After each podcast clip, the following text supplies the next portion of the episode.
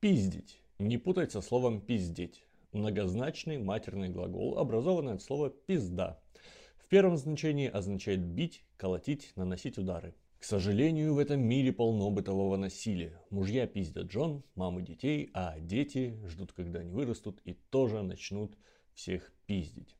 Используется обычно в вульгарно-бытовом таком контексте. То есть не очень уместно говорить, что боксеры пиздились на ринге. На ринге они дрались.